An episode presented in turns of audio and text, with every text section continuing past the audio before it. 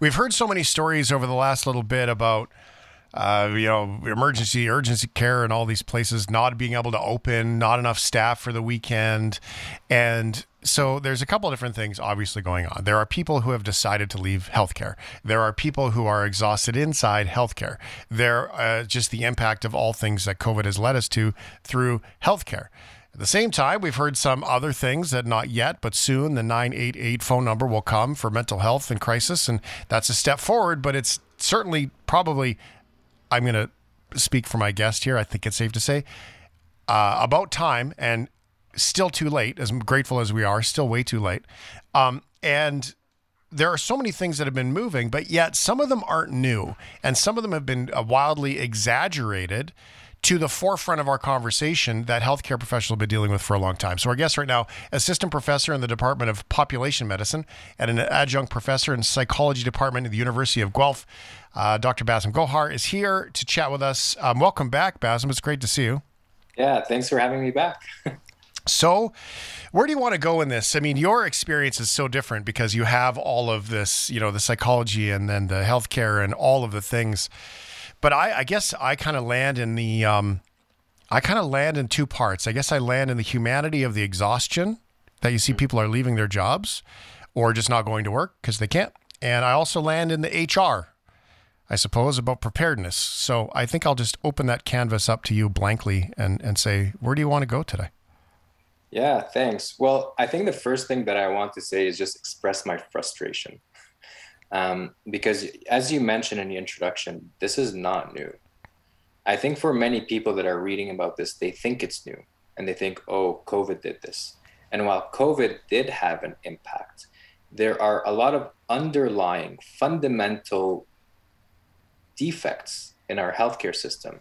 And it's only going to get worse unless, you know, we do something about it. So one thing that I can start talking about is some of the research that I did before the pandemic. So this is an unbiased type research. And I want to mention, even though I'm not going to go into it, it's not just human health, it's also animal health that is being very much affected. Mm-hmm. But there are so many variables and factors and multifactorial effects. So we're not talking about just one causes the other.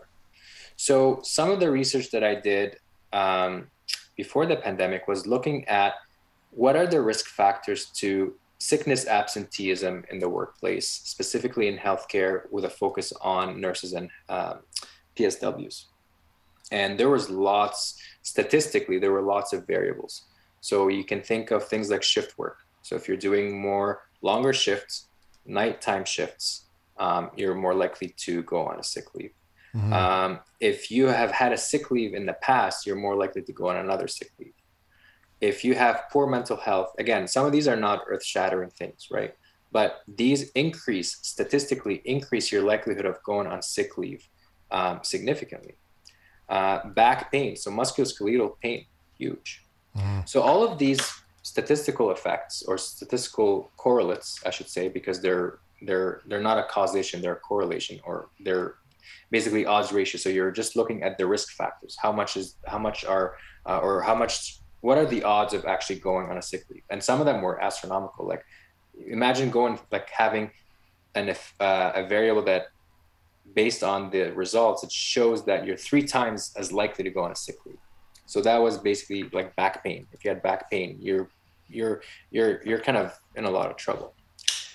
So then I did some qualitative work, and that the downfall to qualitative research is that you cannot generalize from it. So we cannot say that this is what everybody's saying, unlike the statistical stuff.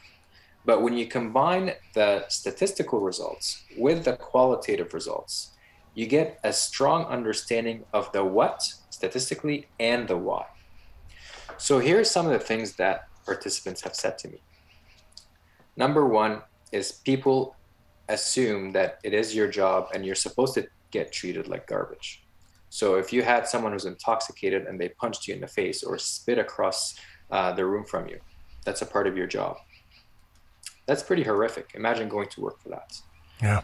And well, to, to translate that, if you were a server in a restaurant or a bartender, right? Oh, you're getting punched in the face as part of being a bartender. Well, it's not. Exactly. It's absolutely not, right?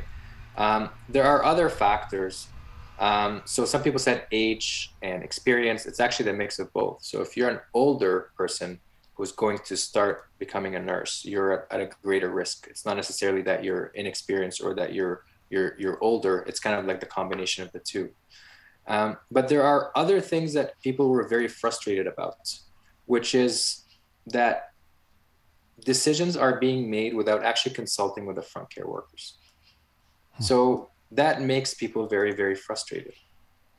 You know, because they're the ones who are actually living this world, and someone else is coming from the top, making decisions for them without having a strong understanding of what's going on.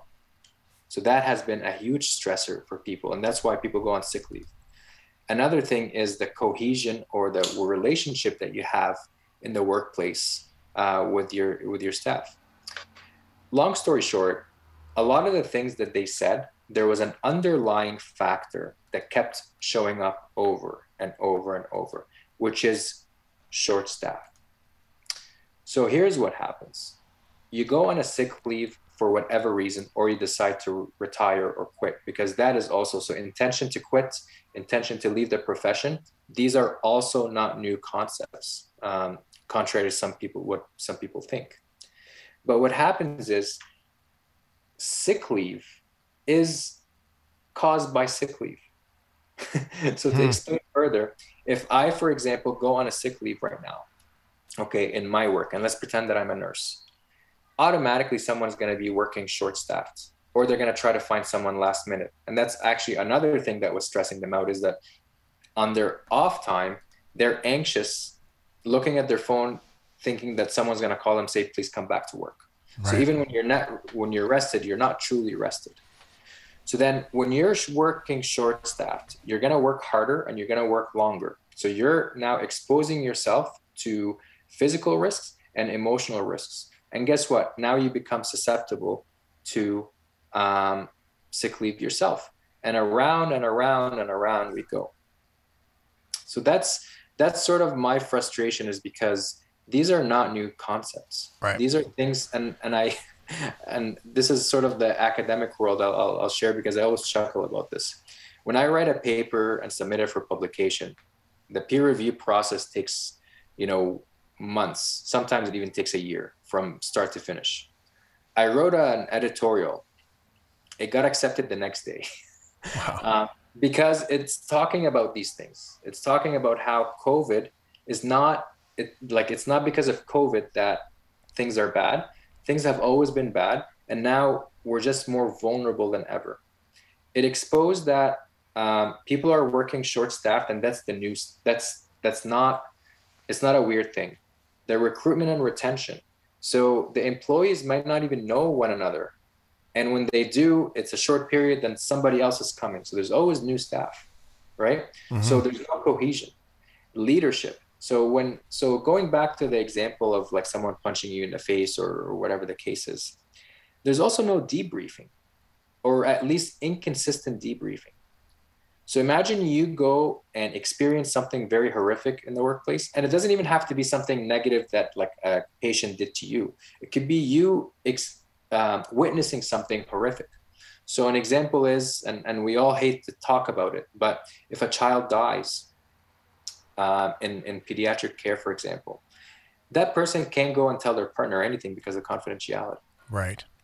And there is sometimes and i can't i can't i'm not speaking on every uh, on behalf of every hospital or every medical uh, unit but what i can tell you is that it's not an um, an uncommon thing that things sort of linger and there is no checking in and that makes people after a while just completely burnt out or just asking themselves is it worth uh, doing so well, these are the things that are yeah are, stressful. I think that translates to so many other places too. I mean, the guilt part when you're not at work is the hardest part. I mean, you gotta that. I mean, but that does land on us. Um, you, we have to have the boundary to turn off the phone or to not answer the call or to, or to say no. And yes, it doesn't change the impact it has when the phone does ring and it's a coworker and you're like, I'm so not in the capacity to answer that right now. So you're not going to answer it. Um, but it, it, I mean, it still impacts us. But I mean, that is our responsibility for sure. And you talk about healthcare and healthcare, kind of like your leave of absence in the leave of absence. I mean, healthcare inside healthcare is kind of like it is inside radio. I mean, the irony about the, the, broadcast world in my entire career is one of the things that we are the worst at is communicating with each other. We spend so much time communicating with the outside world, we often don't communicate with each other. Mm. And it seems to be very similar in healthcare where we spend so much time, you know, caring for the people outside that we don't really care for the people inside. So this this must be a much larger look at at the way humans are or the way we think we need to be and all of that. Now, it doesn't change the fact that you know, the reality is, is sometimes the door's locked, right? Like, Bowen, when you go there and like you go to the urgent care clinic or whatever it is, that door can be locked now because there are no people there. So while it is good news, the 988 thing uh, is good news. It's still going to take a year and a half or whatever to get it done, two years to get it all done. Psychologists have said forever, like this constant cutting of mental health that's been happening quietly in the background is has been resources have been dwindling for for 15 years and I'll say that because I know that there's a lot of psychologists that I've spoken to hesitate to say it publicly. You need to know it's dwindling. If you call some of those 1-800 numbers, there might not be anybody on the other end of it.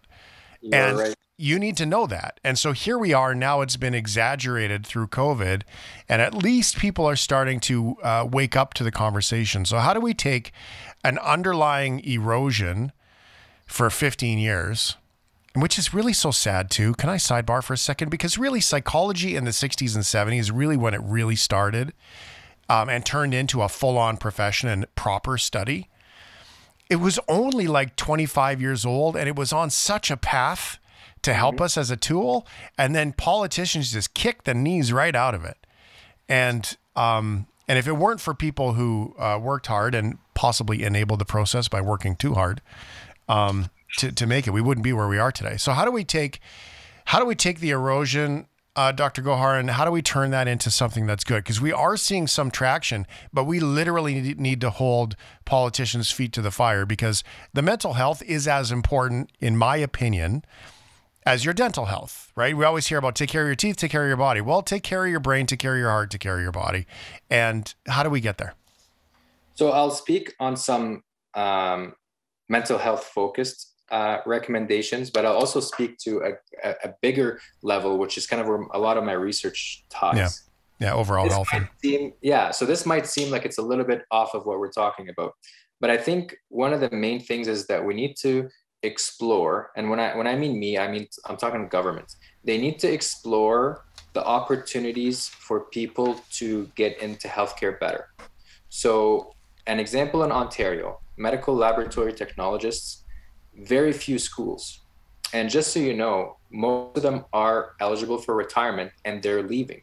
Mm. And without having without having basically lab results, you don't have healthcare. They're the conveyor belt of healthcare.